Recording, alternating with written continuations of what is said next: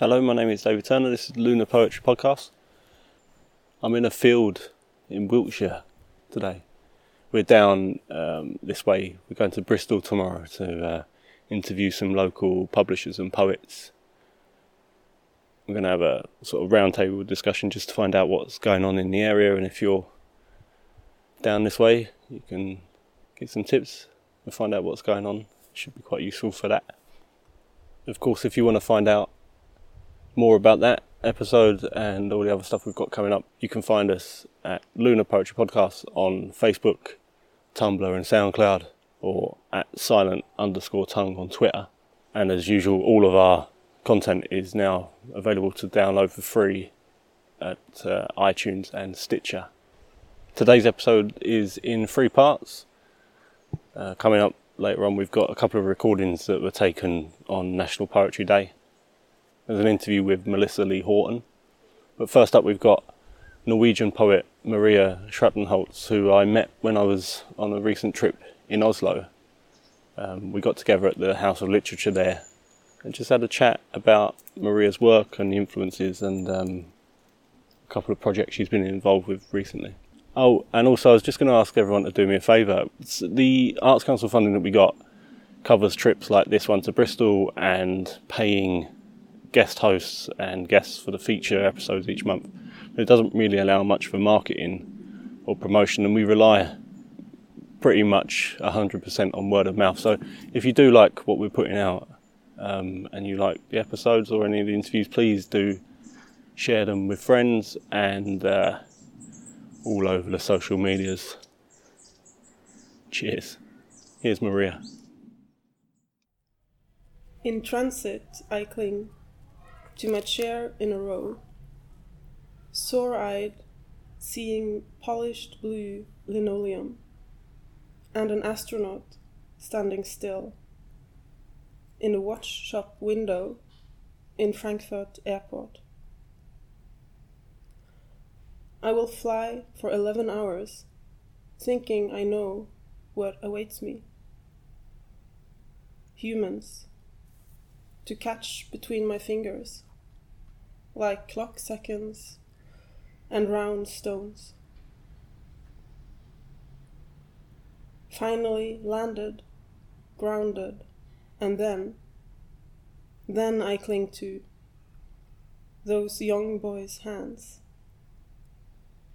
making my hands young boys' hands.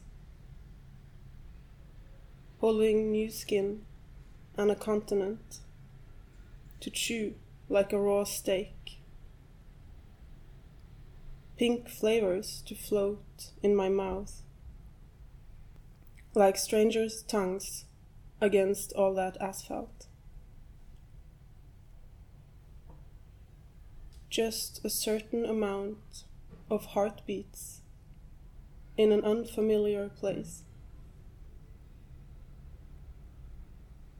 I cling to salty words like, Come with me to Spain or Asia.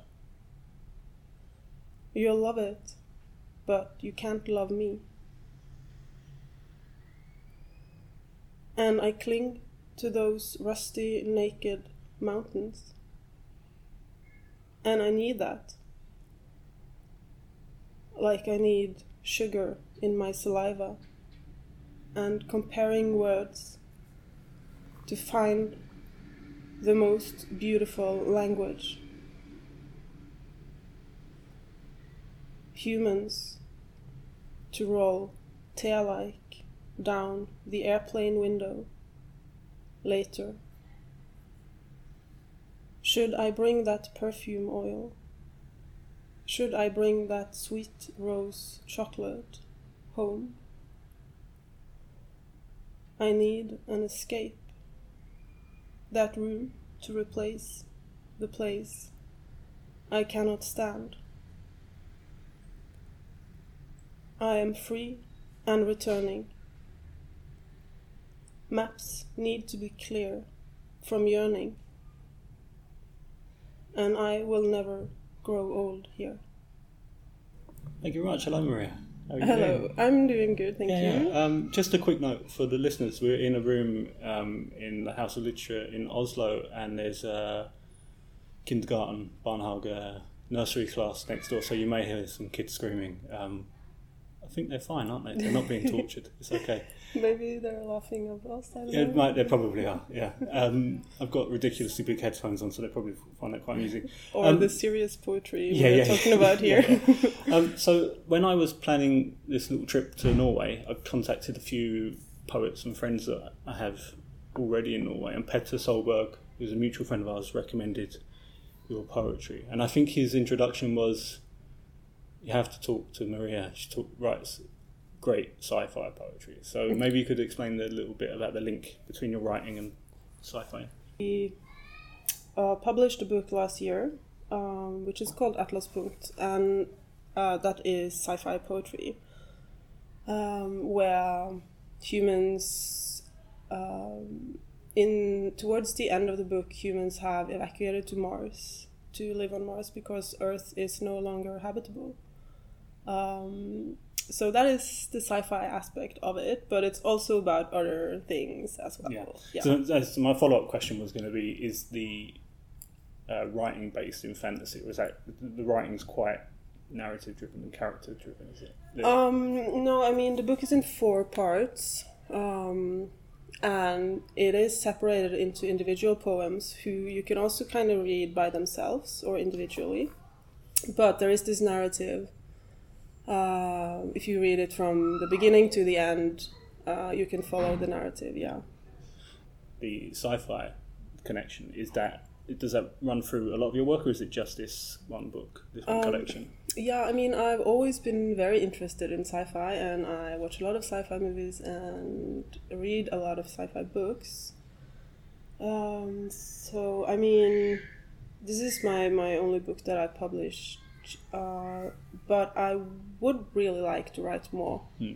science fiction. I find myself being very, uh, I know, like, I mean, uh, concerned about the different aspects of sci-fi and different issues um, Such as of it. I mean, I would like to maybe write something about artificial intelligence in my next project. Um, but also, I don't know, like what I learned in creative writing class is also that you kind of shouldn't force the project into some frames. Uh, so I'm keeping it in the back of my head and then I'm just writing and I'll see how it goes basically. you can always just make some people aliens, can't you? It's Yeah. You just write write the poems first, and then just change the first character into the next. It's easy, or a robot, whichever. I don't know much about sci-fi, but I'm imagining they're the two. That's an Main. excellent idea. Thank you so much. You just I- saved it now. I mean, just, you saved my project. Yeah, actually, it might be quite a nice project. We could go through some classic uh, poetry and just change the characters to robots. That might be quite a Yeah, nice yeah, yeah, yeah.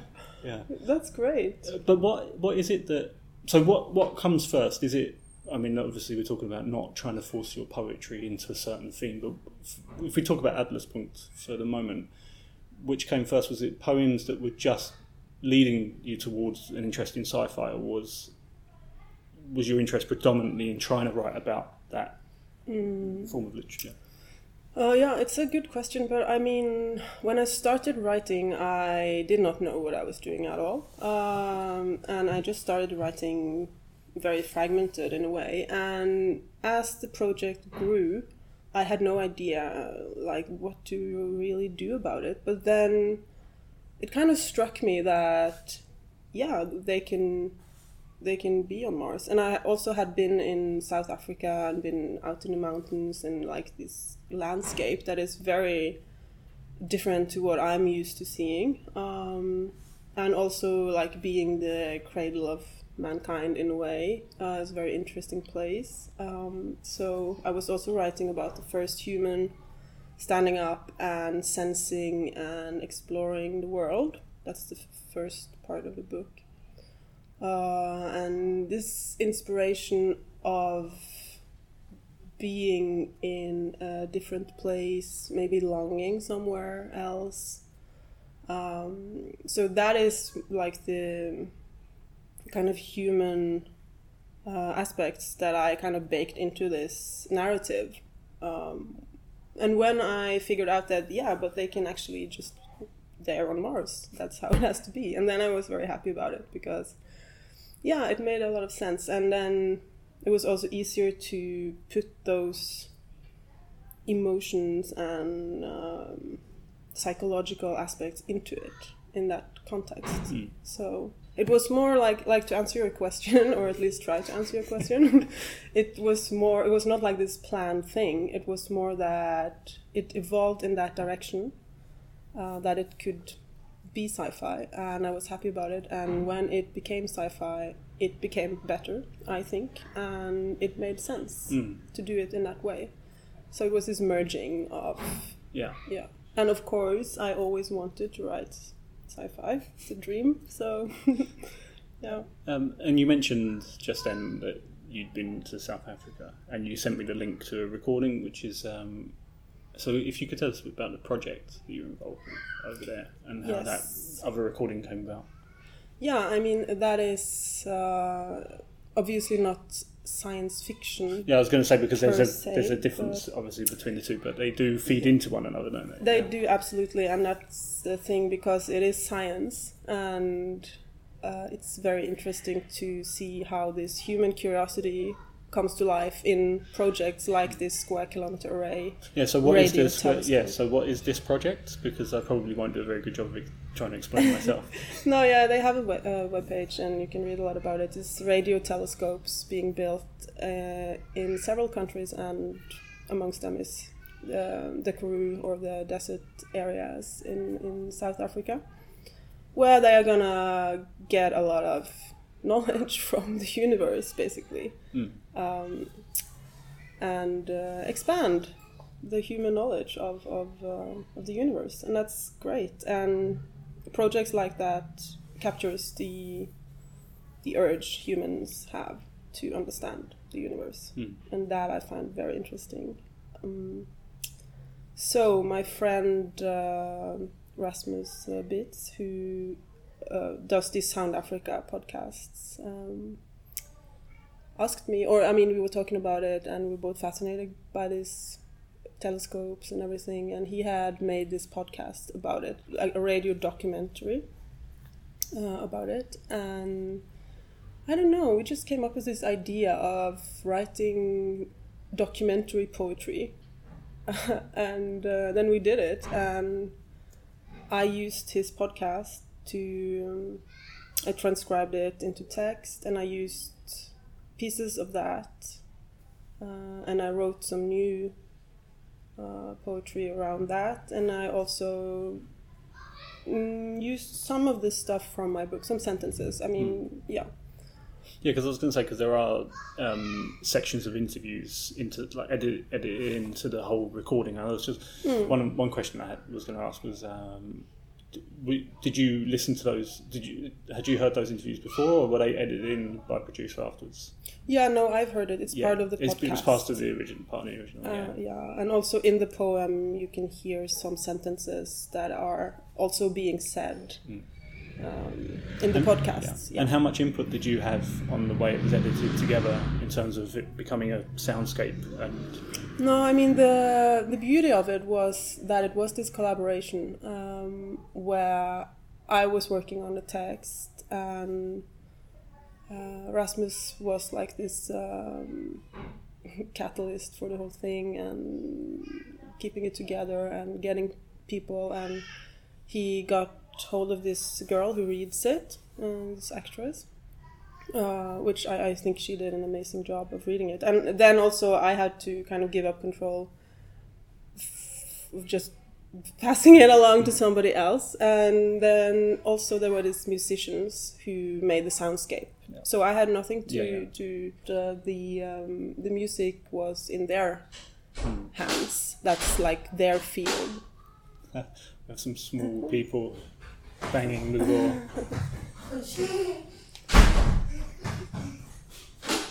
Uh, we all worked together on it, but everybody was kind of in charge of their own field in a way.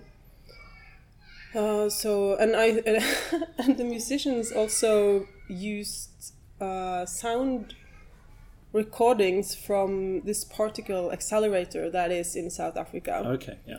Uh, so that's also, I mean, a very uh, nice documentary way of of, of uh, making the music. So so it's this fine exploration of documentary and other uh, artistic fields in a way. So. I I'm going to put the link like to the podcast in the description to this interview because I really enjoyed it. It was really nice Okay, just sitting on the train and listening to um, the different elements and yeah, parts of it are true documentary, Mm.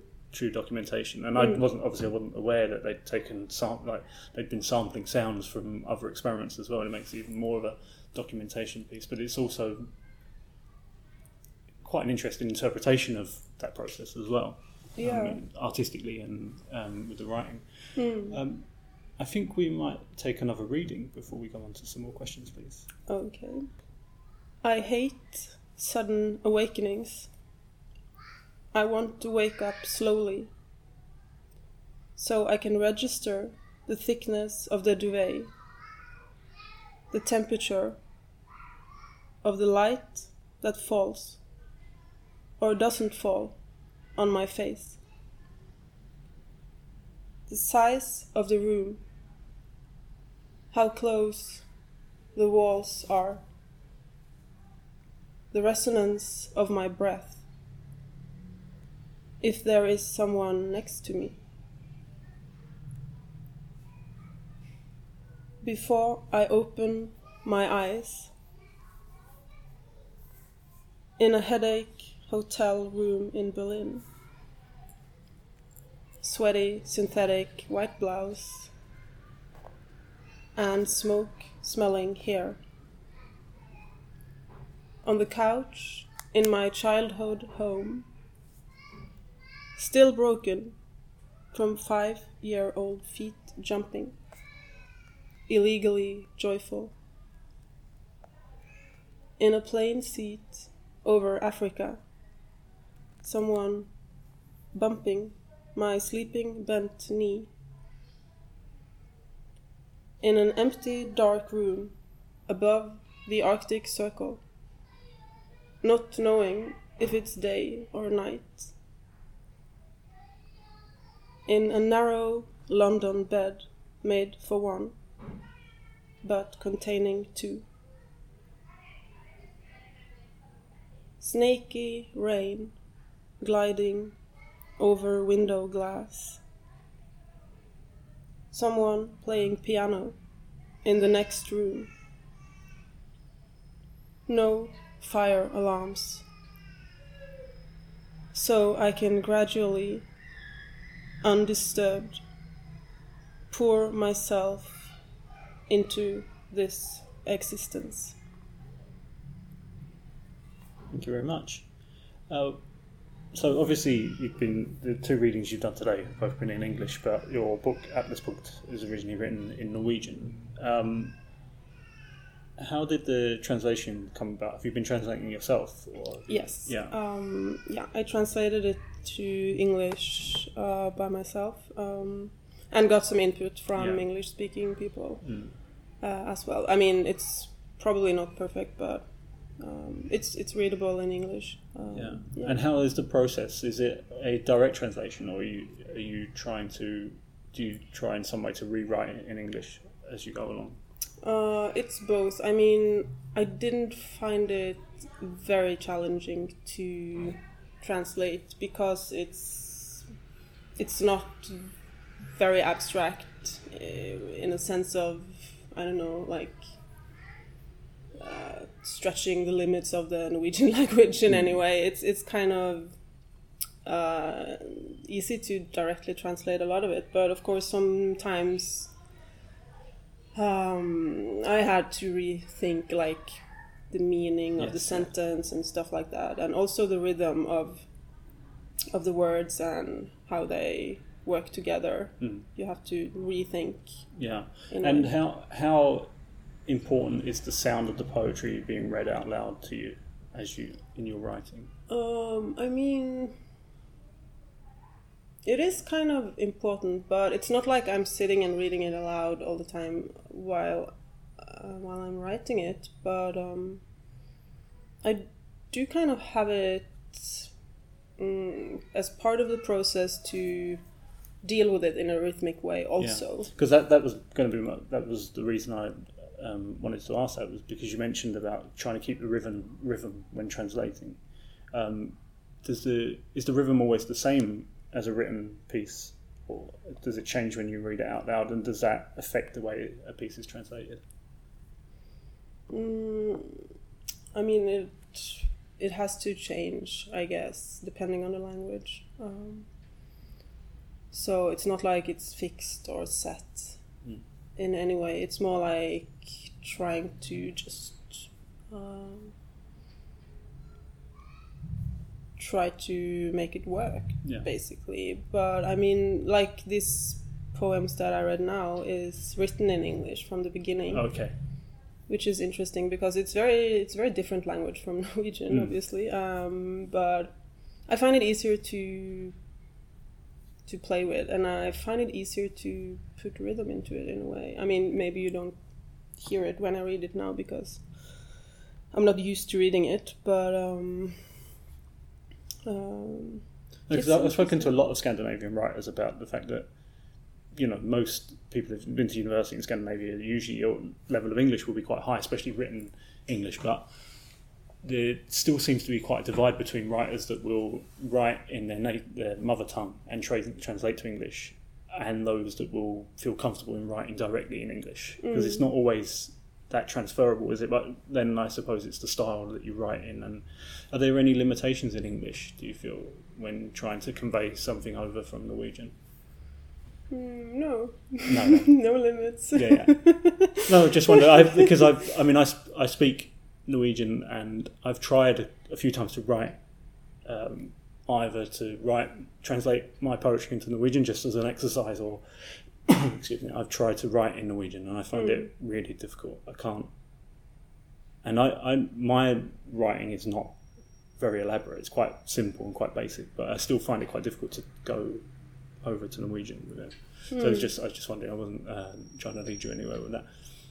No, but it's also because, uh, as you can hear from these poems, it's also a bit about um, transportation around in the world and being in different places, and um, so it also like trying to put words on my um, my journeys in a way, like using English as the spoken language um, for the last yeah one two years i've been traveling and, and using a lot of english like that's been my main mode of communication in a way. So it also feels natural to use that language to describe these travel experiences like this um, being in different places and um, meeting different people and yeah like in this first poem where i say uh, comparing words to find the most beautiful language. It's- interesting when you are traveling and meeting people of a lot of different nationalities, and it's it's it's a lot of conversations about language actually. Like, oh, how Yeah, do you yeah, say that, and how do you swear in that language, and blah blah. You know, you always have. Uh, a lot of people with not necessarily English as their first language, and then everybody's communicating in language in Yeah. English, and then there is a lot of talk about language, and it's it's interesting. Yeah, I used to work a lot with um, exhibition work in galleries around Scandinavia. So, and then, but the common language was usually English because it was just easier that everyone picked something uniform. But then, it was interesting watching the Scandinavians and, to a certain extent, Germans as well. Hmm. There were certain phrases which would come up from each language because everyone just agreed that they were the best way of describing something or the most uh, attractive way of describing. it. And usually, when talking about the artwork, which was quite interesting, there was I think people lock on if you're trying to describe something. I think maybe that's what I was trying to get to with the translation. Descriptions of things quite that quite they seem to be most often the most difficult things to translate. Hmm. You know, we can all find ways of communicating instructions and descriptions of uh, um, not contradicting myself there, am I? No, but like you know, in terms of uh, trying to elaborate and creatively describe something, maybe that's where the problem comes with jumping over to another language. Maybe. And I'm sure my failings with Norwegian are just my failings. Like I just No, I mean I haven't uh, I haven't tried to translate these English poems into Norwegian. So Yeah. I don't know how that would work, but I mean it's it's not like they necessarily have to be in English, I think. No, no. Um, so yeah, I mean we'll see what happens to them, but And what's your background in terms of study? And did you is it all Norwegian or yeah, I mean Norway, I Norway based? Yeah, I studied um, contemporary art at Oh. the Art Academy Mm. uh, in in Tromsø, Mm. in northern Norway. Uh, interesting place. and then I did two years of creative writing uh, at the same university, and that's where I know Petter Solberg from. Um, and then I just did one year of creative writing in Bergen at the um, Skrivekunstakademiet. Mhm. Um, yes, so um, a lot of uh, very useful knowledge. Yeah. and how did Atlas Punkt come about? Was that an extension of stuff you'd been working on at that point, or is this newer work? no, I started uh, writing in 2011, and then I worked on what was gonna be that book Yeah. uh, during the two years of the creative writing class in in uh, Tromsø. Yeah. So I, I worked on it during those years with feedback from And who's who's it published by? Oktober. Oktober. Yeah. Oh yeah, I think I've heard. So you approached Oktober. Is Yeah. that how that worked? Yeah. I did. Mm. And I sent in, it was very different from, of course, I mean, it was unfinished and everything. And they said, like, yeah, this is not finished, but work more on it. And I did. And then I got into this dialogue with my editor and, Mm. yeah, worked with her for quite a while. And then in the end, it got finished. Yeah. Yeah. No, it's, it's just I don't know. It's nice to, to actually. Uh, I think, especially maybe this may be a very London thing. I think the impression is that, especially poets, you have to sit around and wait for someone to approach you, and it's nice to know that there is a. It's still in in your control slightly, you know that you can still go and knock on people's doors and send manuscripts in, and Mm. um, but that may be a difference between the UK and Nor- and, Nor- and Scandinavia in general. I don't know, but um, uh, just looking at the clock. I always wish I could just talk for hours with everyone, but I can't put that stuff out on the internet. Um, I think we should finish with a reading, please. Okay. The first touch of crackling cotton hotel sheets. A reminder of those lemony lusts, those nights, glossy as thickly membraned photographs, but told of to no one. Now I share the bed with my mother like we're both in the same womb. Then bright morning comes, and before she awakes, I leave with only myself, dressed in my knee length men's shirt, with suitcase wrinkles and naked legs through sliding doors into June. I'm just another caffeine soul in the pastel Stockholm streets, in the smooth subway tunnels,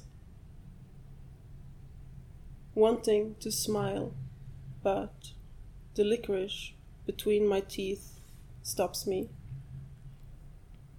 and sunshine headaches. Your skin is still freshly smelling, lining my skull on the inside. You're also in this world somewhere, anywhere. I don't know. White airplane trails from horizon to horizon, evaporating my gaze. The flatness of the world keeps me walking. Suddenly, I recognize an ice cream shop because I've been here before. But still, nothing has my name on it. I'm watching taxidermied animals. Museum dusty. In children's patterns, I clap my hands for them. Then I stand still, like them. Glassy eyed, reborn, anonymous. Thank you very much.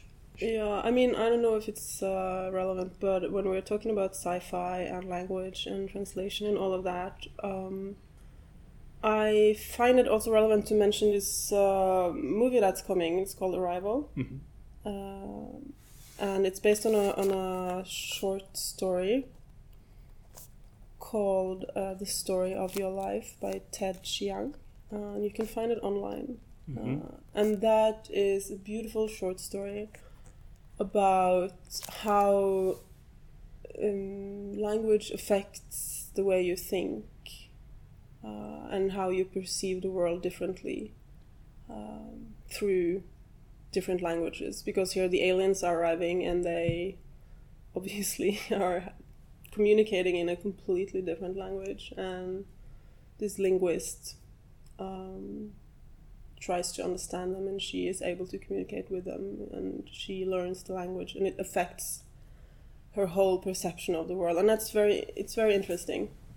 So um, so yeah it's it's like when you're in another country and you talk to people uh, who are bilingual or have uh, different languages. Like in south africa people have several languages often and it's often like so do you dream in afrikaans or do you dream in english? Or i mean people uh, often ask that and i mean if i use english as a second language uh, a lot i start to dream in english and i start to think in english and i start to write in english. So um, yeah and it's different and it's interesting I think that's a good place to stop.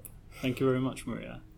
thank you So that was Maria Schrattenholz. Um, you can get hold of her collection Atlas Punkt through Oktober Forlaget, which is a pretty well established Norwegian publisher. Um, there'll be a link to their website in the description to this audio. Coming up next is the absolutely amazing Melissa Lee Houghton, um, who was down in London recently, and I was lucky enough to meet up with her for a chat. It's quite a long one, but um, I'd challenge anyone to meet Melissa and not want to talk to her for hours and hours. Here's Melissa. Blue Prelude. I listened to Nina through the wild old blizzard shedding its coat. Snow sticking to my real eyelashes, my thoughts curled up at the edges, and I'm walking and you're talking to me, though you're not there, not anywhere. I see two women I used to know who sour and don't smile at me. Lifetimes charge into me with the maddening, gathering gale. I am not safe in my own heart.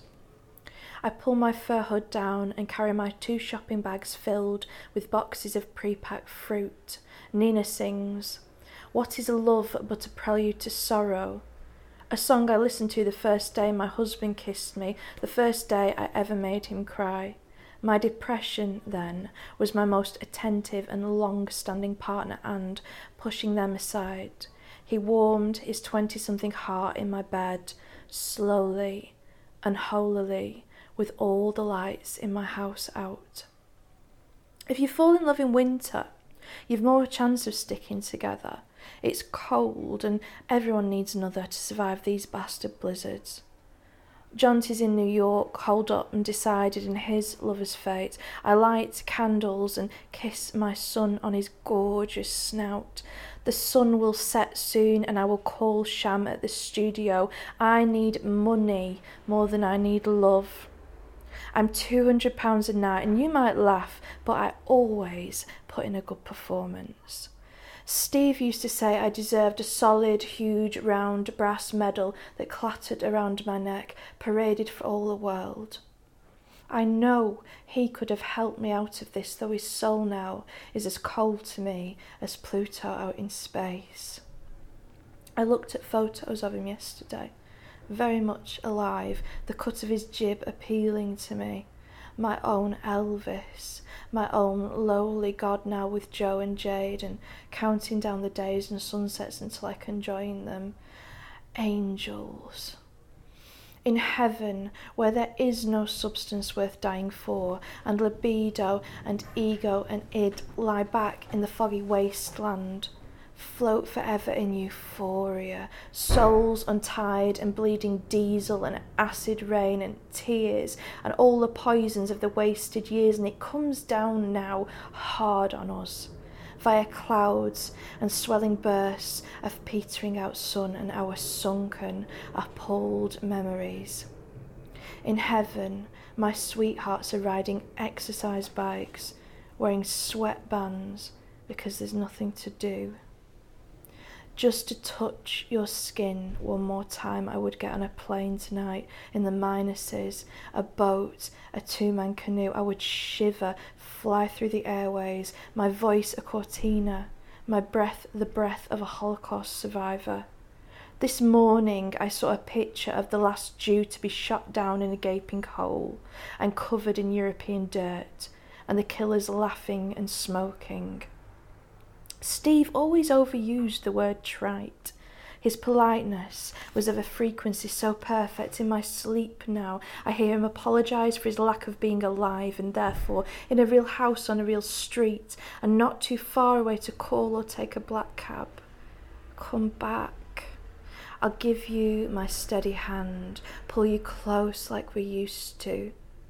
Your late father's crocodile belt. I want you to beat me with it you once put your skinny arms around me, Steve, invoked him. I am a catalyst for love that has no place in this world or the next. So beat me with it, please. The light dims and a bare bulb flicks on across the street. A girl with rickets attempts to walk up the hill past the church.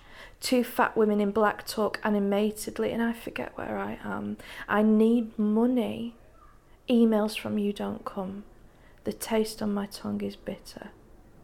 I remember how you smell even when I'm alone. Fully satiated, you walked around my birth town, maliciously involved with the night, hiking up her skirts. Sharon Horgan is fit, and many women are serendipitously beautiful. The girl on the quiz show is a Nordic goddess, and I'm gonna write in, she's stunning, such a long white neck. If you have the time, darling, darling, if you have the time, please write to me out of love and if you're out of love. It often skips a generation, but I have it in perpetuum.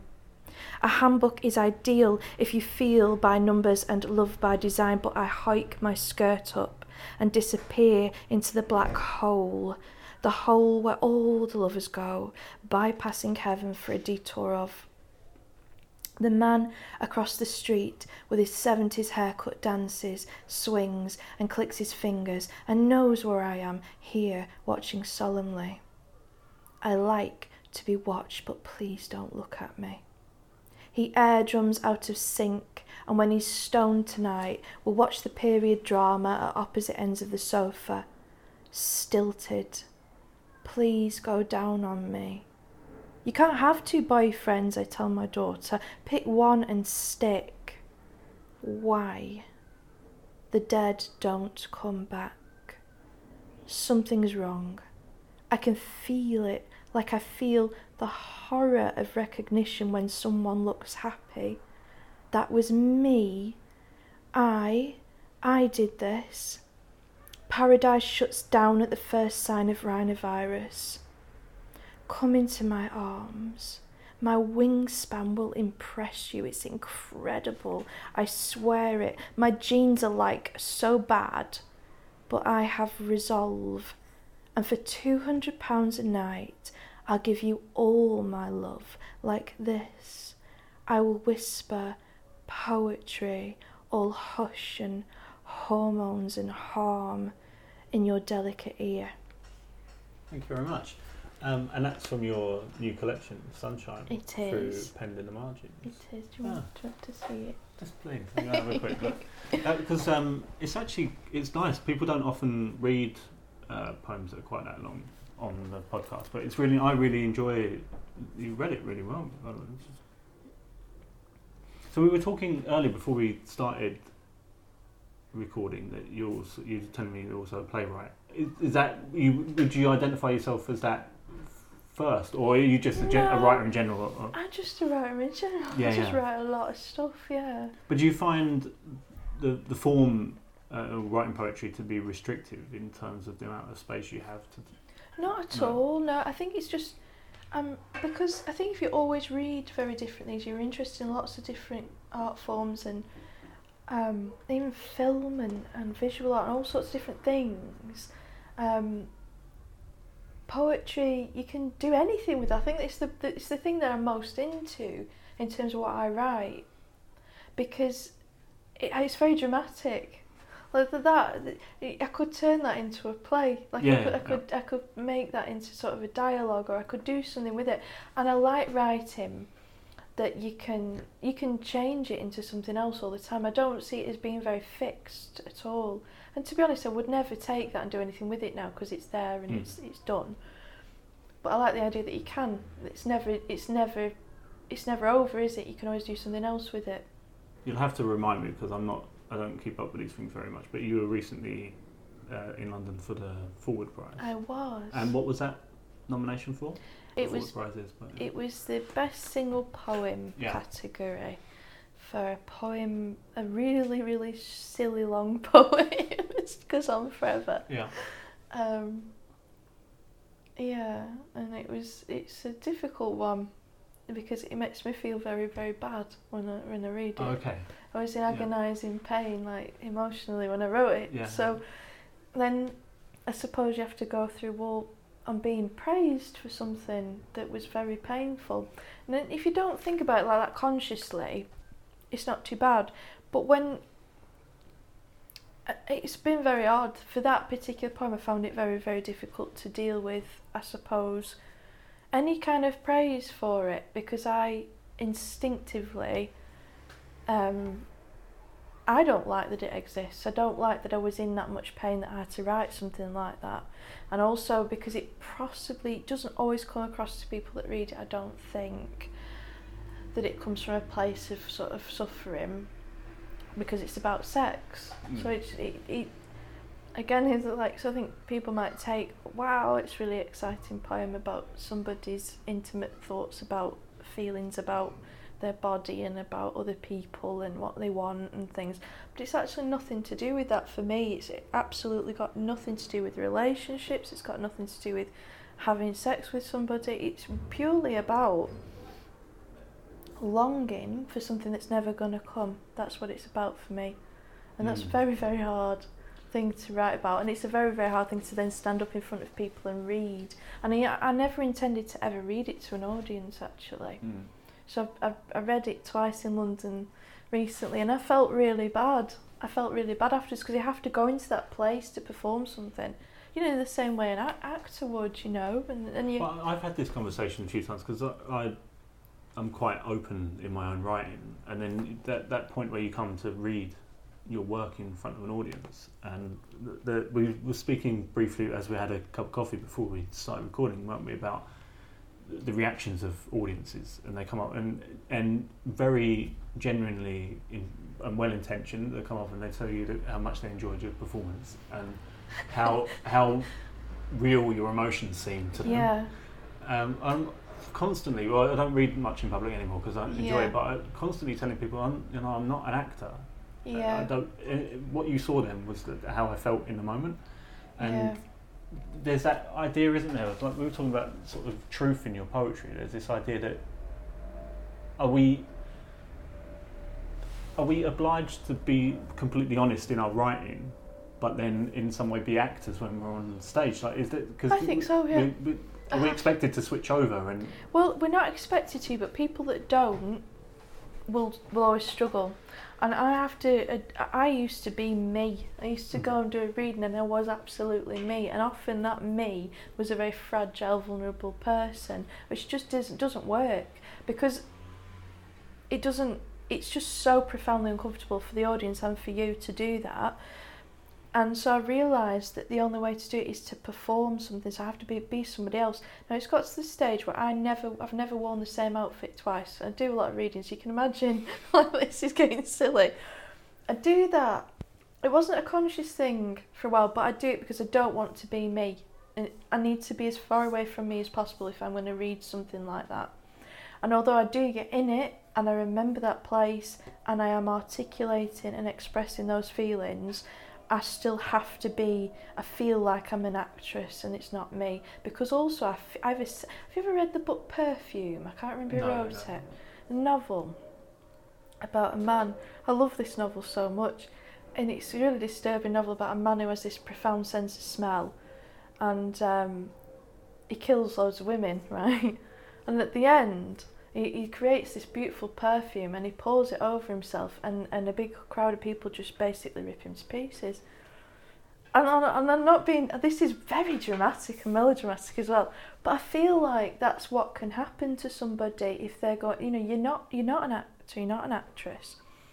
You're not reading somebody else's work, you're reading something that is just very profound for you in a way that's never going to be for the audience and they can tear you apart if they want to. Some of the comments I get after readings will disturb me for weeks afterwards. They really, really disturb me, worry me, and I and I feel that they've take they're trying to take something from me or they're trying to own something about me. I've given them something, and I feel very exposed. Mm. I feel like I might as well be stood in a room absolutely naked.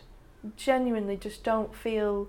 It doesn't make me feel good. You, is it the the wh- what kind of comments affect you most? Is it for me? It's the the more polite and empty comments have the worst effect on me because I just Yeah, think well, like what were you watching? aren't And they really they I can find them like just really empty comments about oh, oh I really love that or you know Yes. like where people are obviously trying to be polite and just sort of say be enthusiastic, but I can I don't know because it. So I find it I hard, can't yeah. connect it to what's just happened, and it's, really- It's it's it's all very discombobulating, isn't it? I think that's the Mm. that's the best word I can think of. I know what you mean because you you think I didn't actually enjoy that. What did you enjoy? And you sort of have to go, okay, I that's you and that's your experience. And that's really great. But if you do it with a lot of people, if a lot of people say that to you, you start. I start to get very drunk and then and get in a bad place like very quickly. This happens. But I think some of the things that actually people say to me are profoundly weird. They're Mm. not just empty comments. They're like, I was telling you before, somebody uh, reading I did recently said that they were going to go home and masturbate, right? Now, how, I, couldn't possibly have then gone, oh, that's really great. That's like the best thing I've ever heard because it just disturbed me. I was looking into a human being's eyes that was saying this to me as though it was a normal thing to say to me you don't know, who has just That's read a re- poem that's really profoundly upset them having to read it. Right, I it put me in a funk like you wouldn't believe this. But also, sometimes I've men, like I had this guy once say, um, you write a lot about sex, it's a real turn off for me. Right, and this one comment, because you have to work your way into what possesses somebody to say something so profoundly bizarre. Like, some people might have just laughed and gone, okay. But I thought, well, what were you expecting? What were, were you expecting to be turned on by what I was doing? There was an expectation that led up to a disappointment there that just made no sense, and that these sorts of things. Recently, as well, a lot of people will say, "Oh, I remember seeing you read years ago. You, you weren't like you are now. You were like you hated it, didn't you? You know." And they, I get constantly getting reminded about how much I hated it. And again, I just say, I don't really want to think about that. Like, I did genuinely hate it. I Mm. didn't want to ever have to do it. And perhaps I've become more all right at it. But that will that will throw me into like the darkest depths of despair, just like in a minute. That's really uh, not many things catch me, but um, I, I just can't imagine how I'd feel if someone told me they were going to masturbate after one of my. Projects. I mean, my work is not. You wouldn't want to masturbate to my work, but um, I mean, as amusing is is between us now, I find that quite disturbing. Like, well, very disturbing because I, I suppose as a as a man, I'm very, I'm quite protected from stuff like that. Very few people Can I have ask the you gall to something? come up to me and say something like that to me afterwards. Do you It- think that the person that said this, I don't know who I've told you, I Yeah. think it was a man or a woman. The way you're looking at me, I'm, you've made me change my mind to say you're a woman. But I was going to say man initially because that's Because sort of- you'd imagine that that would, yeah, because you'd, im- yeah, because Yeah. if a man said that, he would have been kneading the balls, right? Because it was a woman that, it was actually more disturbing to me. But I would, I would. I I, mean, I can't tell, but I would imagine that the same person perhaps wouldn't say the same thing to a, a male performer. I think that's where the difference is. I, I think it's wrong whoever's said it. It's Yeah. but But it, it, it's so unsettling. yeah. Um, yeah, I do get really odd comments like that that just make me. You, you have to. You, you then ask yourself too many questions. You want to leave that alone. I do try and leave it behind, but I do remember things like that and just say I don't understand. I can't imagine myself. You know, when you think about things that people say, you can't imagine yourself ever either thinking it or saying it. So uh, that's what I do a lot in life. I think, would I say that? And and what would make me think that that would be a thing that I would a couple, say? a couple of times in life, people have said something so shocking to me. My my only response is going into my head and trying to imagine a time where I would have ever have, yeah. ever have had the yeah. courage to do. that. And if you can't even imagine that, then that's what really Yeah. unsettles you, isn't it? That's the thing about about shock. Like I don't think my work is in any way shocking. It, real life is very shocking, isn't it? Real life is Well, incredibly as, shocking. As we were talking before about like maybe some people do read your, your intention to shock into your work. Do you think that woman that came up to you afterwards assumed that's the reaction you would? Had she assumed you'd be pleased to hear that kind of reaction because she thought you wanted to engage people in that way? Yes. Yeah. because I was um, obliged to perform that poem, which is, like I've said, it's about sex. So I do it in quite a quite provocative way because in, instead of being in it, the, the doing it that way actually distances me from it in a big way, which I need to do to protect myself to, in order to read it. It's really very, very, very complicated. But I didn't, because I hadn't read it in, in its entirety before I hadn't any idea what the reaction would be. I also found it quite like because I've written it and I've read it before and things like that. It's just very boring to me, you know. So I you, you can't really anticipate what somebody else will will think about it. But I guess when I thought about it, I thought, well, okay, I was wearing fishnet ties and I was probably being very sort of seductive when I was reading it.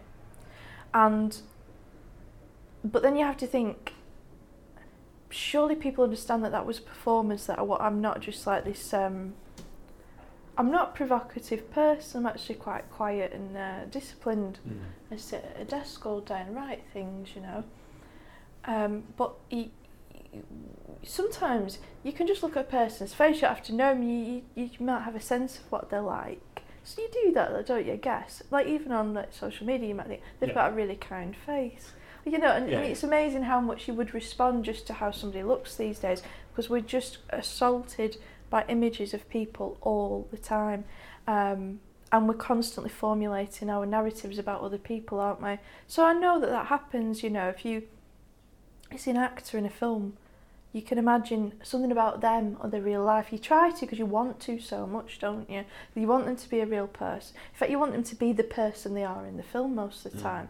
But you have to create a narrative for, for people to make sense of the world. I think poetry readings as well have this special little atmosphere as well because they can, especially smaller and more intimate readings. There's this whole thing, and they can see the whites of your eyes, and if if your poem has touched them directly, I think people get caught into this short-lived euphoria where they honestly Yeah. believe you were there to talk to them, which is an amazingly I'm powerful a, yeah, thing. if I'm addressing everybody as you, as well. Mm. This is what's difficult. yeah.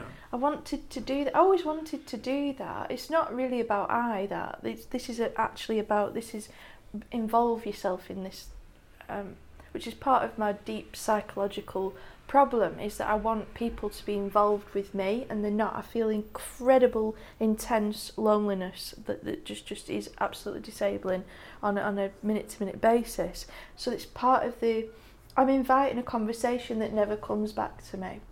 And I guess that partly in a reading, people might pick up on that. and They might think she's talking to me. I need to say something back to her. And I guess the weird thing about it is it's probably a very, very particular response that I'm actually wanting in return. Sometimes I want um, my dad to speak to me. He's dead, so he's never going to, is he? So I might write to him. And like I said, like the the addressee is never. It's always going to shift. You know, nobody ever ever knows who it is. But it might be that I'm writing to one particular person that can never speak back to me and never would, but then the person that's listening to it is a complete other person I've never met before, and they might feel the impulse to do that for me. But how to know what to say? Mm.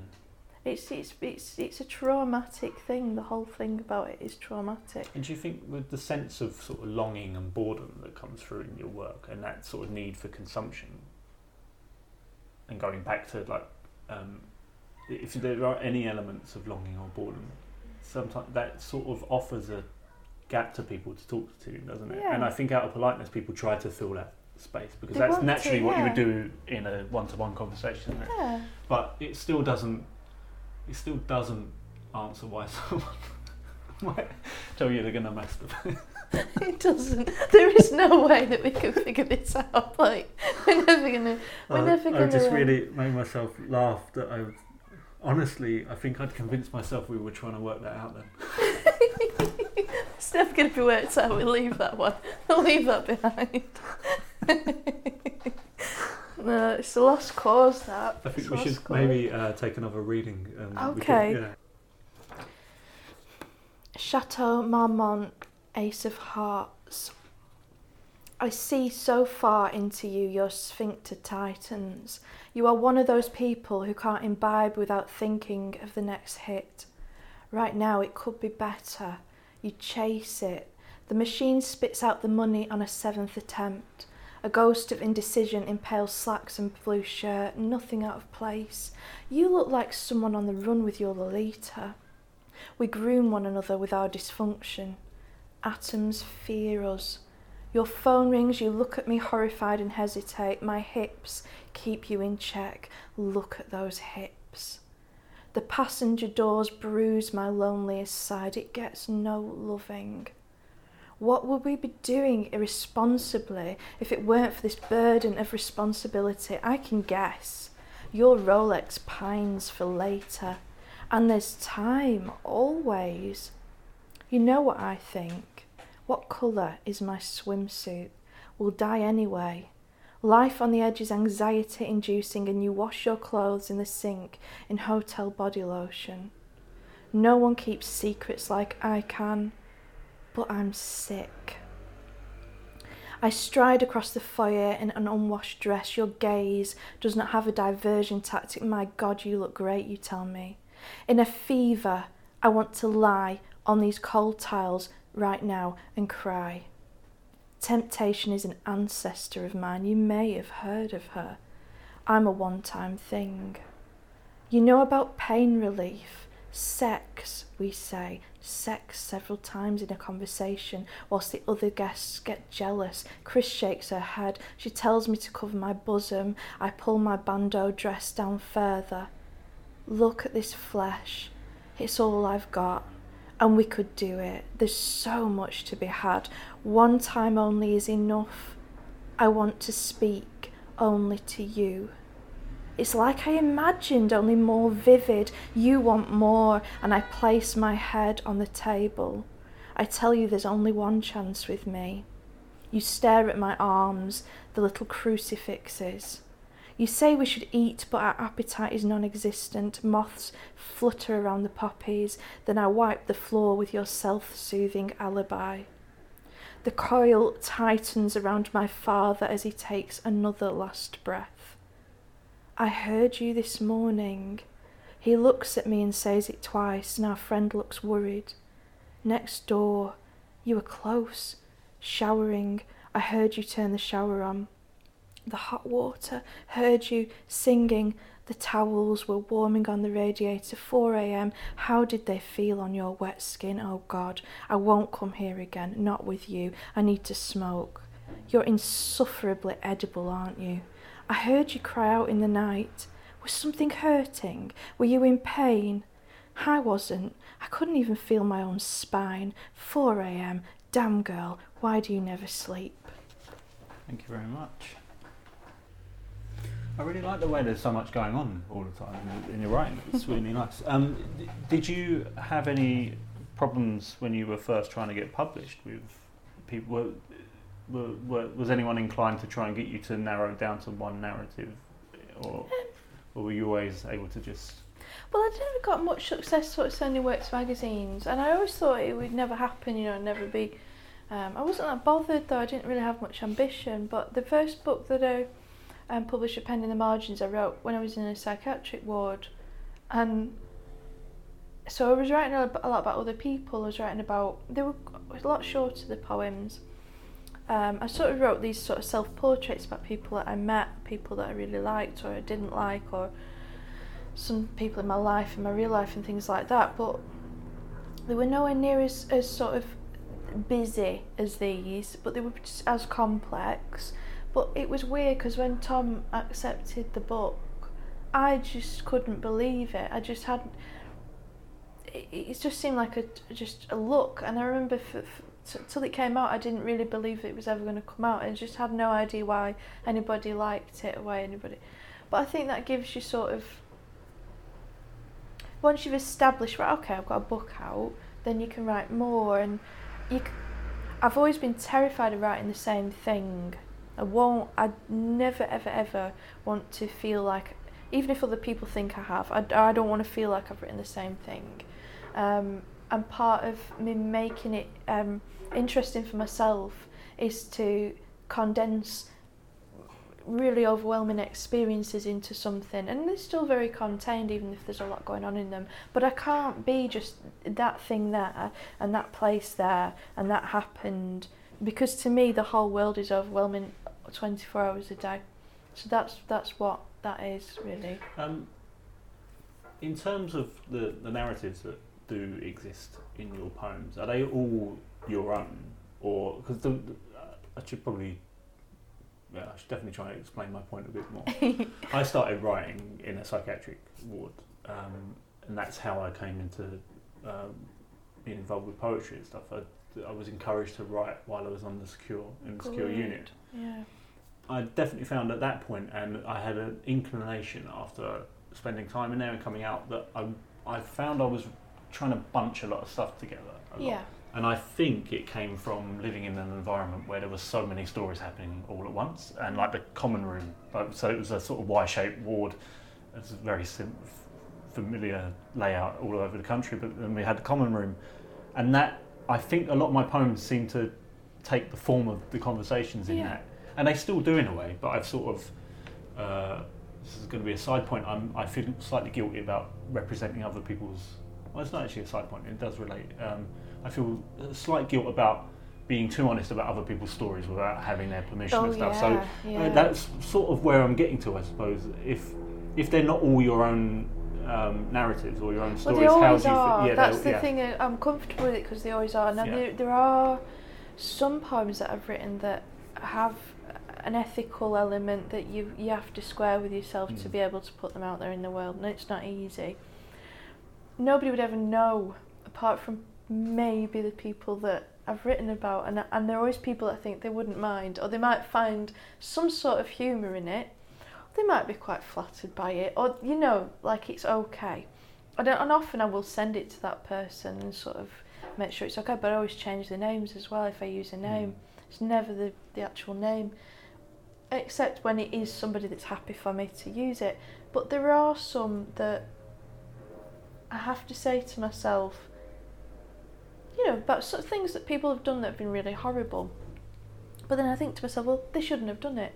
Like if they, if they, if, if they'd have thought that to I shouldn't have harmed this person, then maybe they wouldn't end up having um, a poem out in the world about this Yeah, yeah. harm that they've created in the world. Yeah, I think um, my my main sort of quandary with the whole thing was that I sort of I I had enough faith in myself that whatever I wrote, if I ever involve anyone else in my writing, that I would try and do it fairly and you know, and I'm just talking about people that have been quite nice, you know, if you put aside arseholes in the world, you know, like just people that you've come across, and especially people I've met within psychiatric services, other other patients and that.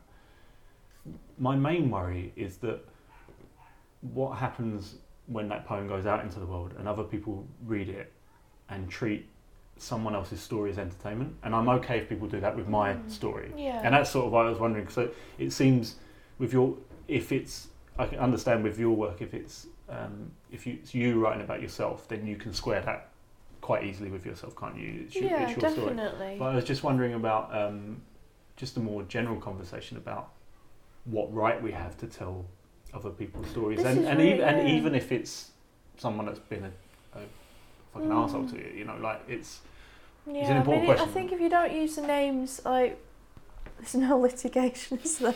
right, but but yeah, I'm, be, I'm joking a little bit. Um, there, there is something that has really, really been occurring to me. Like there- there's somebody that I write about, and I've always written about her. She's in all my books. Um, she died, um, and that's been an ongoing. You know, what can I say?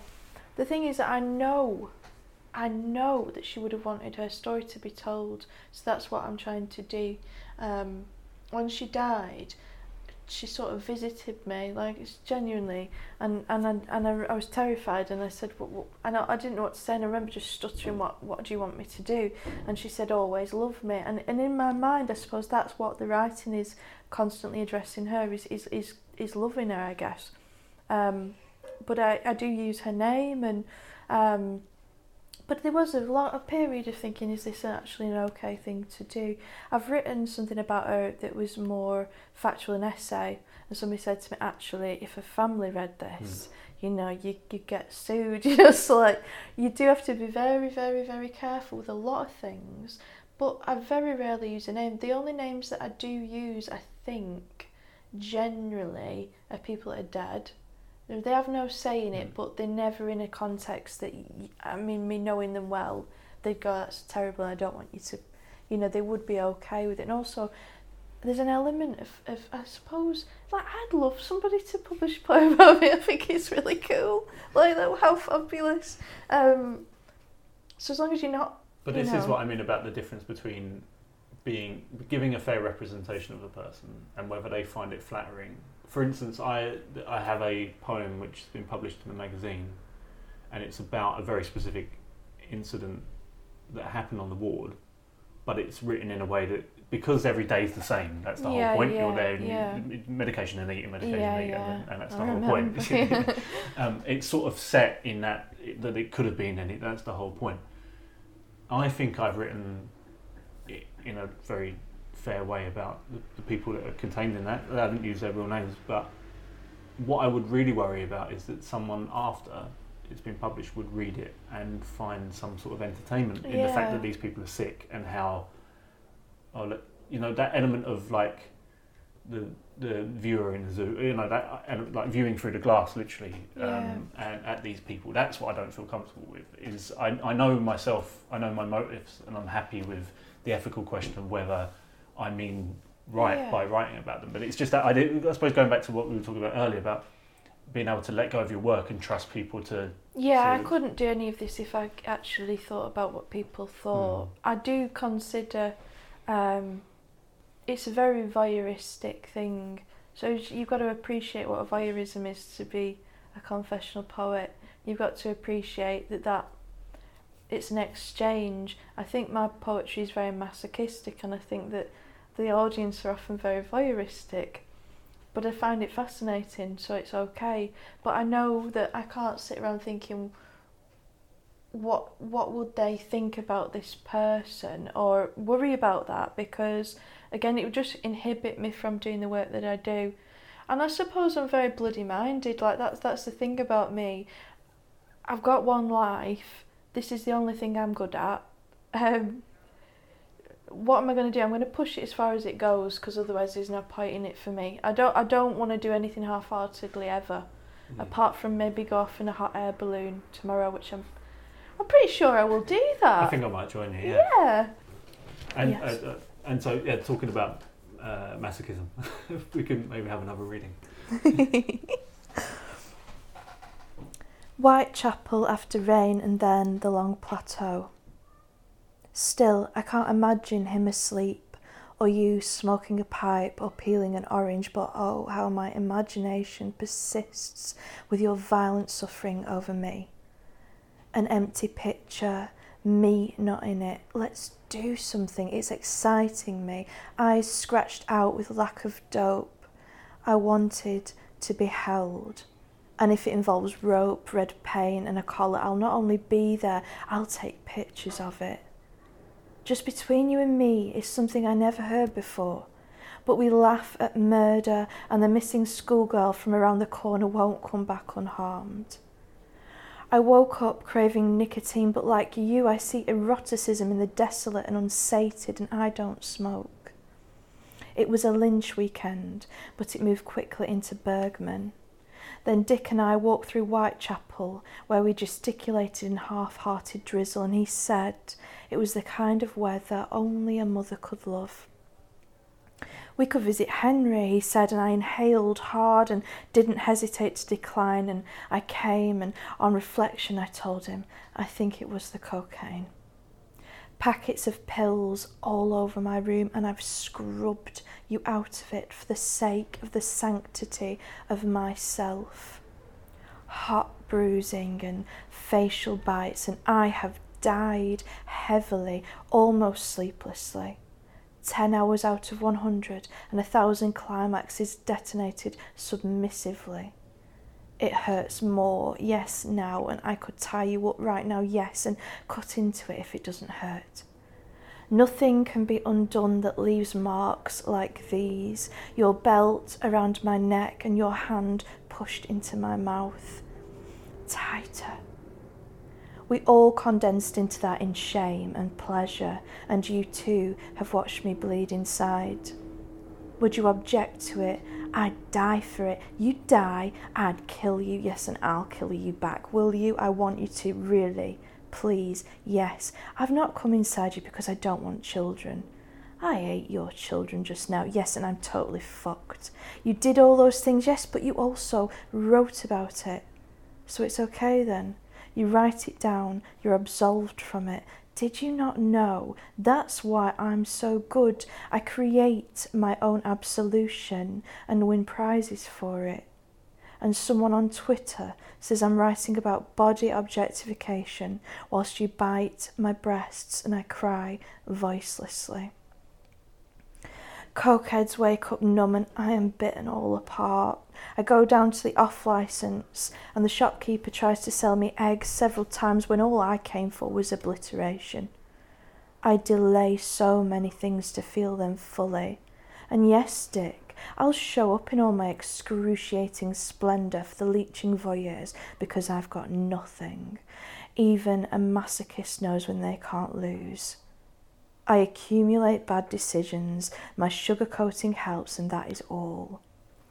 You think you'll win this one? Well, I think I'm the only true fuck up there, so wouldn't it be more of a show to give the money to the one with the most bruises?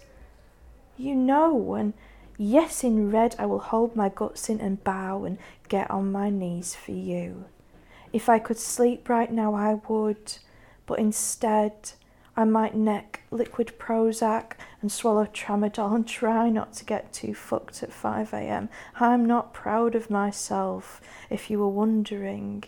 You can't take pride in dying better than anyone. And yeah, when it comes, it comes hard for me.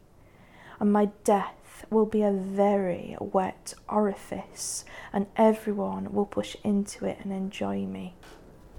Um, we might have run out of time, but it was really nice chatting to you, Melissa. It Thank was you very much. wonderful. Um, yeah, there'll be links to uh, your uh, online presence in the description of this, so we don't need to go into that too much now. But um, yeah, so Sunshine is out through Penned in the Margins It is now. now. It's, Um, it's in the get world. over to Penned in the Margins. I've just realised that um, I love everyone they're publishing.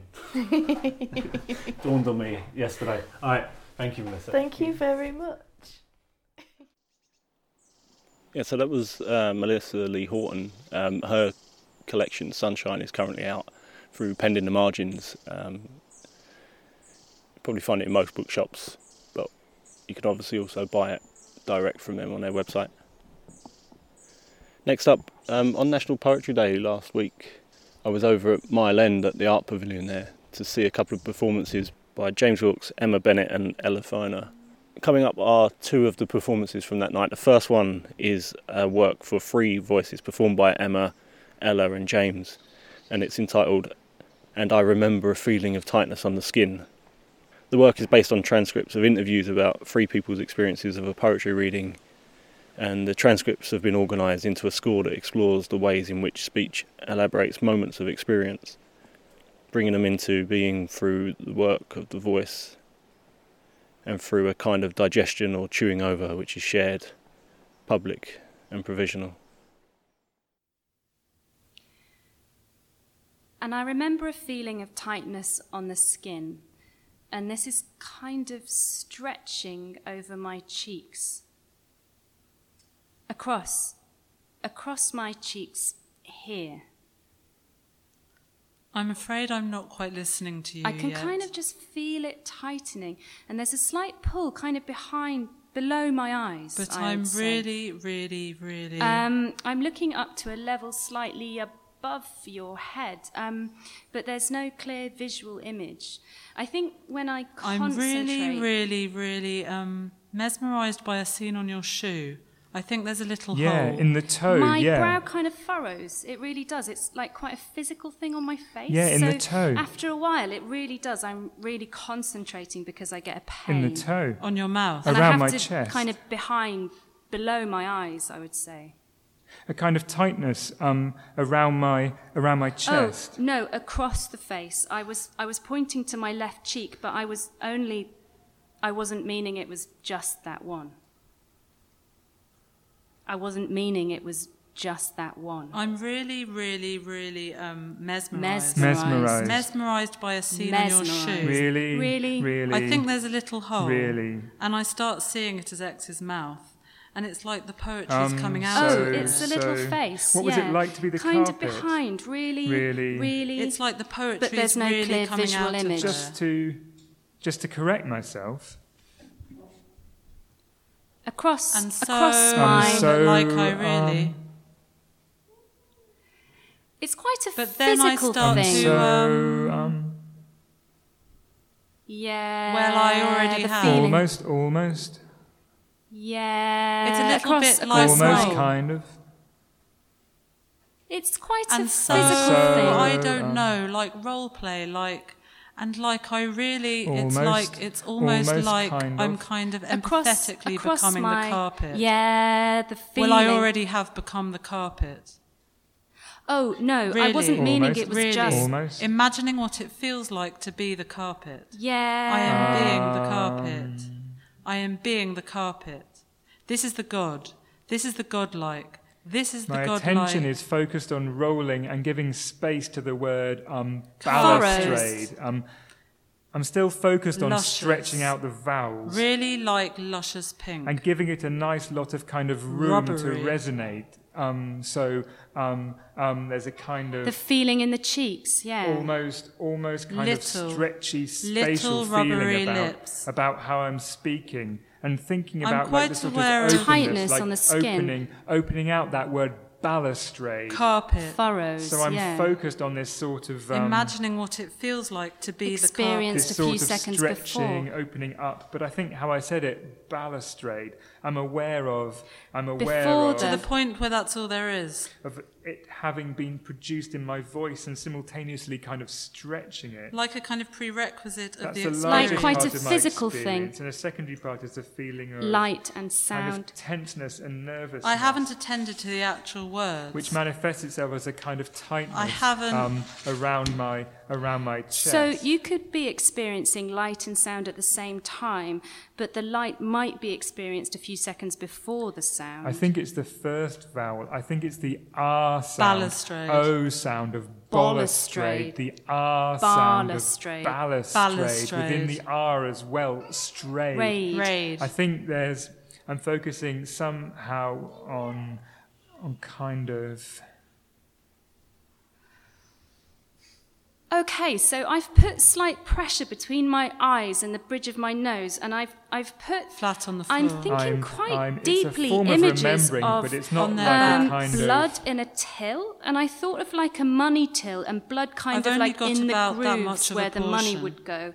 Um, it's I suppose connecting it's it to the way down, that the not right on the surface, some kind down of a little elongation bit, or um, and it's going. or Yeah, torque. I would say a little it's kind of not in the on the eyes, but it's and the- between the eyes and the bridge of the nose, kind of up. and the up here. forehead. It is, but you know what? Thinking about it, I don't think I can actually see any blood in the till. I don't really know the difference. I don't I really know the difference. I'm imagining where it would like be, kind of but I don't think I can actually see any. It's kind of a. I see the till, I think it's but on a I'm more search. imagining the I think it's a spaces where it would be. I think it's search. It's there's but much I'm not, not quite round. sure. It's dark and search, it's just the till. Search description. Sounds like Bob Dylan. I think that's what I was thinking. Persisting sort of visually, like I see it, but not what very am I seeing? strongly, It's the not it very feels like it's it feels like you're seeing it as nighttime, and it's the ridges of the things that are defined. I think you said something about smoke, but I wasn't seeing Um, I think smoke. the line it was, something knocked us It was out. like frost. Such description knocked us And out. it was definitely a ploughed field because the frost was on top of each of the ridges. I can't it's a form of remember if it was smoke in the the ridges are going away from me or so going I must have just sort of think But it's not immediately like a knowing the rest of- of the line yeah. knocked us out. There's some kind of elongation or defined by twist kind of or like a grayness, kind of like field frost. as well. I'm, seeing them from the side similarities and a little bit far up, like quite an unusual angle. They've both got shirts on.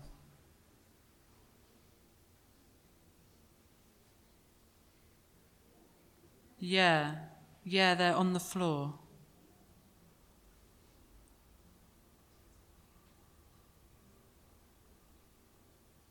No, flat on the floor.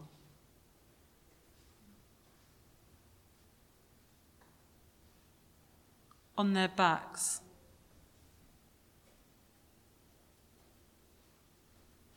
No, no, they're lined up. I'm reading, but I'm seeing very clearly um, the image of two bodies I lying down it feels side by like side. something and I see them from so kind of I a love slightly- idea of like kind sort of of this angle of, as if they were lying kind of there, but maybe like maybe when you I'm get a little bit further down, and and I it really feels see like the something's profiles of kind their and you of faces. really pressurized. So it's specify just within from about that, like here to exactly. here. Like I something within. And there's something you know, we're really. all um, traveling together, but the profiles of maybe the a faces couple are of really lines in kind apart. of shade and light stuff. A really nice kind of For some light people, and they shade. project a Almost mental like a image onto the and there lamp spaces in a room. Which we're coming Well, together actually, the sort more of light that's on them is the sort other of times light- which we're If it was a really dark room and there was just a little bit of curtain open, and people And are that's kind of where it's bringing going things on, in. So maybe. Not several in there. minutes that was the sort of light, a very kind of strong shade. It's a sort of joint experience, a common experience. They look kind of identical, but I know that one's female and one's male. you know, A you said common it was experience. a it's really sort of blue black, scene. Is the scene the reading room, or I is was the imagining scene a like very a, dark totally scene. different unit. Is it specifiable as like a bedroom of within a house? Yeah, house? kind of like a bedroom, a room. Yeah, it's further an up. upstairs room in a house, but like a not furnished room. Yeah, the more I So something think to do with the about kind it, of It's quite, distorted um, rhythm, it's quite close up. There's definitely a window. which is something I'm kind of a familiar dark with. kind of I've like heard a lot of it, old-fashioned money but till. it's slightly, slightly different this time. it's not. Felt Yeah, slightly different. it's not in this. It's not in this world. You might, you only used to have. I think You may I used can to only have see a coat. memory of a Did visual image About that coat much. And the with feeling like a big of it furry in the fake fur image. collar I think it's something like that. more- Like I've a sort only of got pale about- yellowy. No, Okay, I that thought you much. did. I Anyway, can it only doesn't see really, that. Yeah, that much. But it felt quite, quite familiar, kind a of, fake fur coat Of a thing, when it even though it wasn't to totally Would I wear clear. faux fur? the stage. so if and I I'm was, looking, Of I the had that sort of, And I had the like persistence there. of that of that image or imagining still, still in my experience, even though it wasn't like central. So if to I'm looking- attention. A memory. but I can cen- only central see bit was that. this, Yeah, um, that like, and the feeling And of they're like the there. when it gets to the the- It's not stage yet, of the it's memory, not in this, I think in the it's image. more So I'm I'm aware of the kind of um, kind of slur or um, And the kind phrase, of "smoking rhythmic the twist that fields." she's giving And a it, sense um, of a one kind of being male. syncopation. and on top of each ridge, I and one being that for you, female. And the um, but I'm darkness kind of that came from it quite that. strongly. And for me, it's more quite literal. the almost like there's a content of- I'm not a presence body. there, words, not I'm connecting it to necessarily a in visual presence, but I'm not there's in the something I'm that not connects even the two.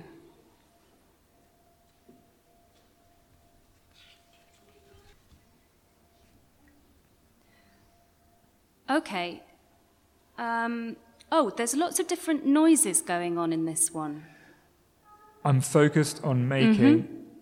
I'm focused on kind Uh-huh. of like making those sounds come out, producing those, Yeah. producing those. Uh-huh. Well, not sounds, Uh-huh. producing those words. No, it's much more kind of um, um, a visual thing. Yeah. So it's an experience of the words. No, just kind of reaching out to things, a little bit more Mm-hmm. I'm physical, not, actually. not thinking of a word. It's definitely a sound that's kind of lingering on. um, I couldn't say actually. and I've put the sound of the don't voice of the speaker. I can't really remember. So yeah, the sound coming from the reading of poetry. There's like a hissing noise that's actually coming out of the speaker, and I'm noticing that when the sound of what the I'd poet, always intuited about these I'm poetry, or on when the poet stops I'm speaking, focused on kind there of like isn't making a hiss those in the sounds. speaker. Which is more like obviously there's mishearings, but there's actually. But actually then when they start speaking a again, kind of co-creation of Producing spectres those, of words as producing well. the hiss comes back. Like words that just don't I get think like the said, focus but on something those about words the words that did part get of that said effort of and, the, producing and it sort or- of communal listening or of it. kind of The making does it, communal reading create it this kind reading of these kind of spectral words as kind of heard words that The aren't listening of it. physically spoken. I had the voice of Alan Bennett in my head. Uh-huh. And paraphrasing and reach and reaching out for um, a hollow tubby zuka. No idea what he means. I'm I'll just, it's a lingering thought. No, it's like a day I'm, out I'm with a not zuka. Sure. Or a, or a hearing from memory and a hearing from Well, the room. Well, I'm like or really deep into this image that I've written that it um, almost feels kind like a like a sort of dream Experience experience. of the Um, words. And I'm in the sea, and it's my point of view, and I can really see, See kind it, of but waves. I know um, that was a man. and I'm reaching walked for past. objects, and I can't. I'm really Reaching reaching, out for one for, as um, the um, hollow tubby as the buzzer zuka. goes, and it's Something something, that's a little bit but more I overlaid with lost by the time I'm trying to remember what it was. But I know it was something specific. I'm kind of Reaching reaching, and out grabbing for, the stuff um, I a see. hollow and I'm really zuka. feel Feeling kind of rather than conduct all I don't know. Feels really conducted by X's voice, Voice. but Um, I'm not I really aware the of the words page. themselves, or I'm, I'm not just hearing, hearing them as words. and then I'm just processing feeling. and I'm then just hearing. It's just, in the experience. experience of the words. It's very much Um, like X is narrating and and making the images kind, kind, of, like um, an echoing of voices, and it emphasis on that word. right. And I'm that not- sort, Sort of of. I'm not- combined because so I'm, it really I'm feels like X focused is on authoring making it, but I'm not But it didn't come through at or this it's time. Not Kind of actually making it Kind of it out. overlapping onto the immediate intelligibility of what X is saying, but they're definitely authoring the sort of imagery as it as it happens. So, was this part of your kind of visual image obscured by the waves? Yeah, Yeah. yeah. It was a real kind of line of like of waves, kind of halfway down. Is that like a cam, like when it hits a camera, or was it? Yeah, yeah, it was just like that. Yeah, so it wasn't in my eyes. It was like my eyes were a camera. Because you wouldn't have that experience if the waves were there. You'd be like, ah. It was more like wearing goggles. But then your vision wouldn't be obscured, I take it, if you were wearing goggles. You'd be able to see above and below. This is different as an actual. Yeah, but it was translucent. Oh, okay. Yeah. Like there was a beach or anything like that? No, it was really out to sea.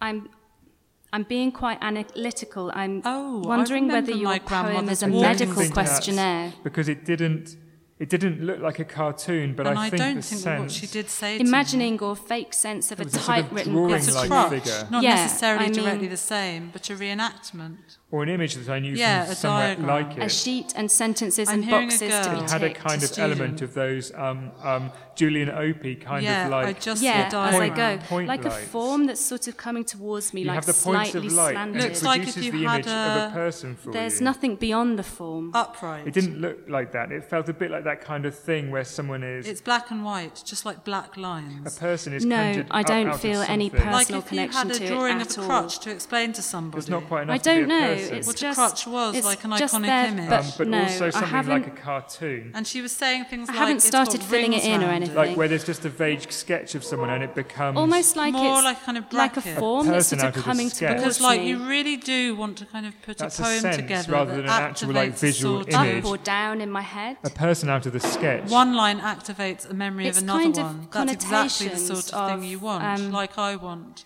But like are it's you not just thinking about technique at like the rhyme same obviously time? yeah, they're does that sort in a of really they're, kind they're, of um, they're direct way, but flowing I don't sounds know. too I smooth, think- but there's some kind of I think it's your coursing spoken or words in tumbling my head. quality. One so experience like that a, kind of brings sort out the quality rivery of the kind previous quality, one. Um, it's like moving, but not actually moving, moving forward. Can I ask a crutch question as well? yeah. Okay. When you first started describing it, you said there was There a was montage. also a sort of montage overlay of a diagram, sort of drawing diagram. It was of a sort of a fractured or outlined person um, Ah, right. who was walking with a I think I stick got the over, same confusion as rocky you, ground, because I and thought this you image were was sort seeing a of building up crutch. or That had was been what she was building up saying in, the kind of voice in my head. Ways. But I was also imagining, which is really weird because Quite it's like yours. I was also put, seeing the image um, of a a diagram on. And then a sort of weird montage of a outline drawing of a crutch, crutch on which top. isn't a walking stick. So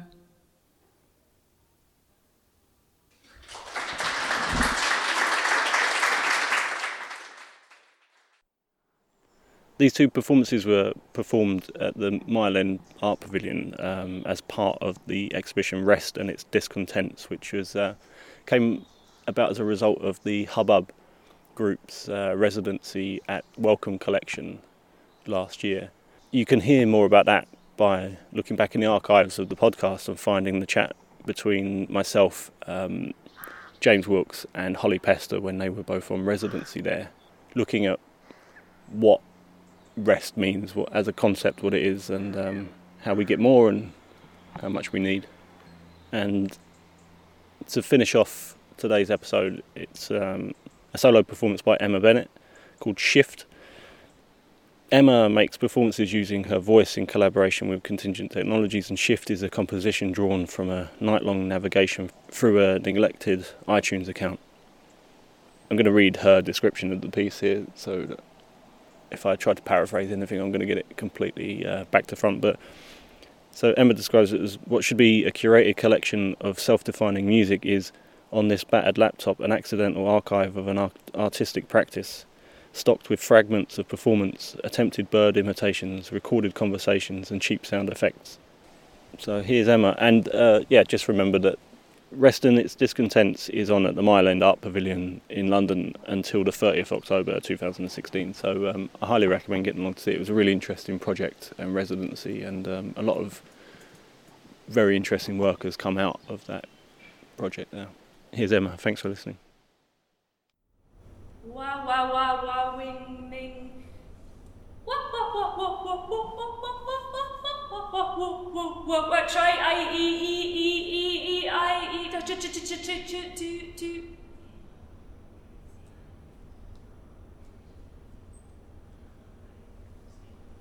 Try, try to develop. Um, um, um, um, no, no, no, no, no, more noises.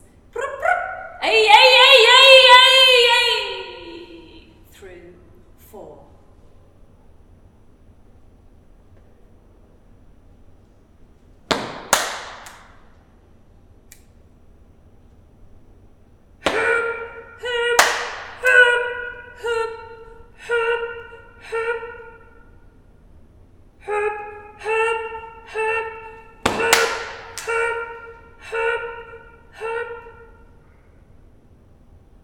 Body, I mean, my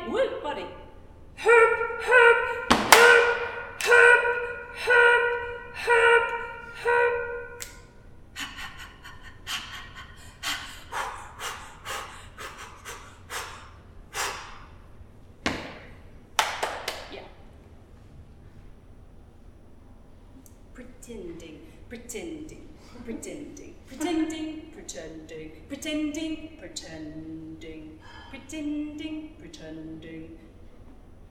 It's obvious.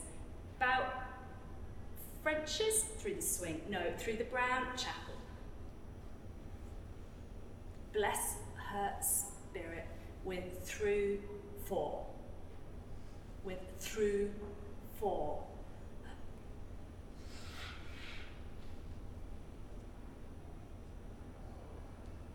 Who, who, imagine speaking to Jenny. Body, I mean, my, woo, body. Dogs, laughing a bit.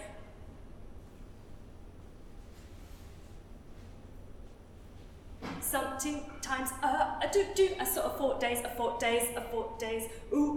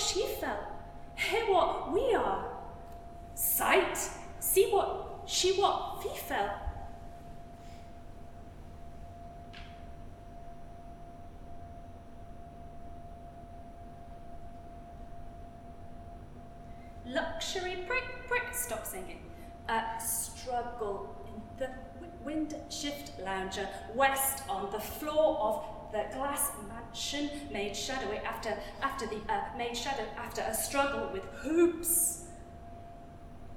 Hoop hoop, I don't Anna screamed her and Jenny her hands hands and crumbs in a house, and if I somehow turned my crumbs on in feral rehearsals.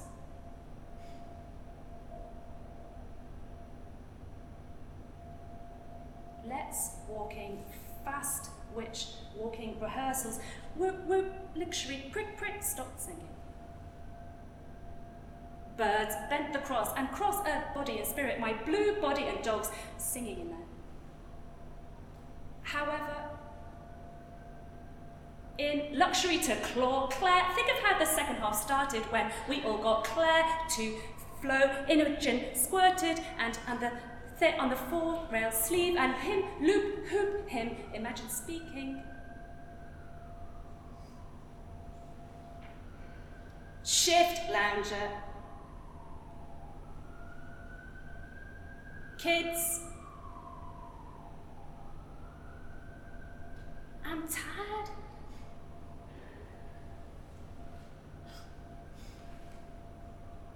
Ledge walking fights, ledge walking rehearsals. Hoop hoop. Swift, shift, shift, shift, shift, shift, shift, shift, shift your curtains, shift your curtains. Weather, shift lounger. Diddly diddly diddly diddly diddly diddly diddly diddly diddly diddly diddly diddly diddly shift shift oh shift. Oh shift. Shift. Sh- curtains. It's always shift your curtains. And losing soundtracks and comfy whether or not sometimes I'm gonna 25 days of pachoo pachoo of the uh, and making keen horses. Uh, Western bright lights, bit of a dominant yeah theme running stock for the doing. Why don't you feel what we felt? House shouting in the house. Sucks, hold her again. But oh, can you just say where you were when you? So you were where were you? When you were waiting, I was. Uh, and I starting waiting, so I was at the bus stop. So you were in Shoreditch, yeah. I was catching the and I started off, yeah. And I went to the bus stop where the route starts, and the, the bus stop was closed. So I thought I'd just walk to the next stop, and then so I did that, and and so I thought, well, I'll keep walking, and the bus stop when the bus comes, and it was coming, and I got all the way home, and it was it was about 45, even when it wasn't at the bus stop, and there was all that time, there was something in your head. No, not all that time. Over London Bridge, and it some, it's something to do with a little phrase that was to do with like, uh, oh, the bus not coming or something like that. A few words, and it was short. What the words? A long word. It was a tan. I think I was. I'm not sure. I was. You were walking fast always. So it's like in that rhythm of blue, blue, blue, blue, blue, blue, blue on the blue, blue under walk out falling.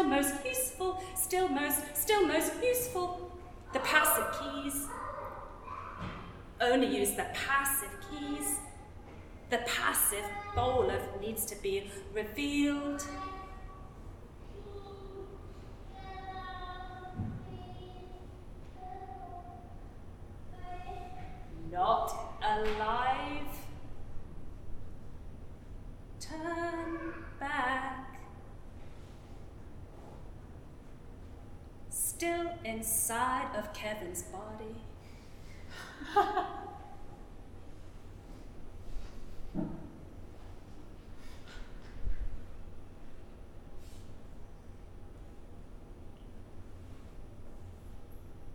Who wants to soar? Shift the lounger I used to dream. A social animal, passive keys is understanding of seriousness. Only is the passive keys.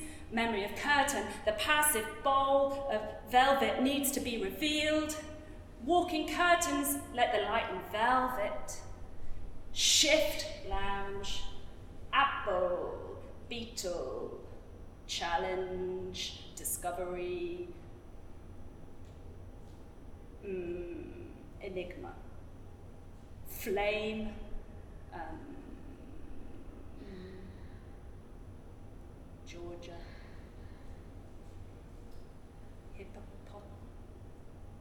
hippopotamus, anyway, whatever.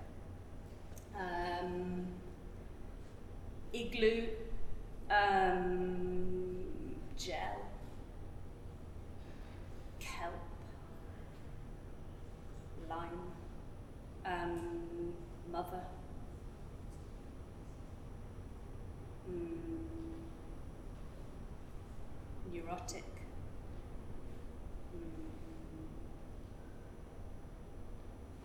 over, polite, quick, rest, steel, time, universe, feel vegan, um, xenophobe,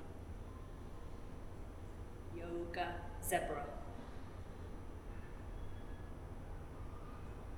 rock being thrown into water, avarice, absence, banana, beat, banality, uber da da da, uber da da da, child, uber da da da, uber da da, d, uber da da da, uber da da da, elephant, elephant, elephant, elephant, uber da da da, uber da da da, dropped his feline forward child. Kyle, comedy, hope, oh my, injustice, I incent gestures, jugular, jelly, Campari King. Laughable overture. Mammal. It's a B with a little F and wants just wants to be normal. Poof. Operate. Oh, it is a f- feet person. Poof. Precision is is is here, right? Want responsibility. I speaking, there is one solid beach, sordid, deep to date, tant, titillate, which umbrella say, date, uniform, I don't know from our nation. I, are you a virgin? Weak, weak, uh, I've been speaking, it is not a job. Yo, to engage in the luxury of zones in Zimbabwe, that now is the time to do doom, lawnmower starting and idling, doom, doom, oob, oob, ooh, ah. Chicka chicka chicka chicka chicka chicka chicka. Ooh, it starts high. I keep my dick hanging out of my pants. ha.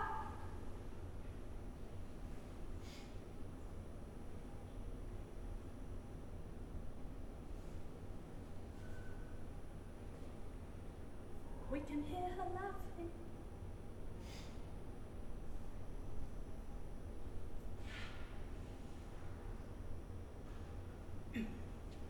They're passive.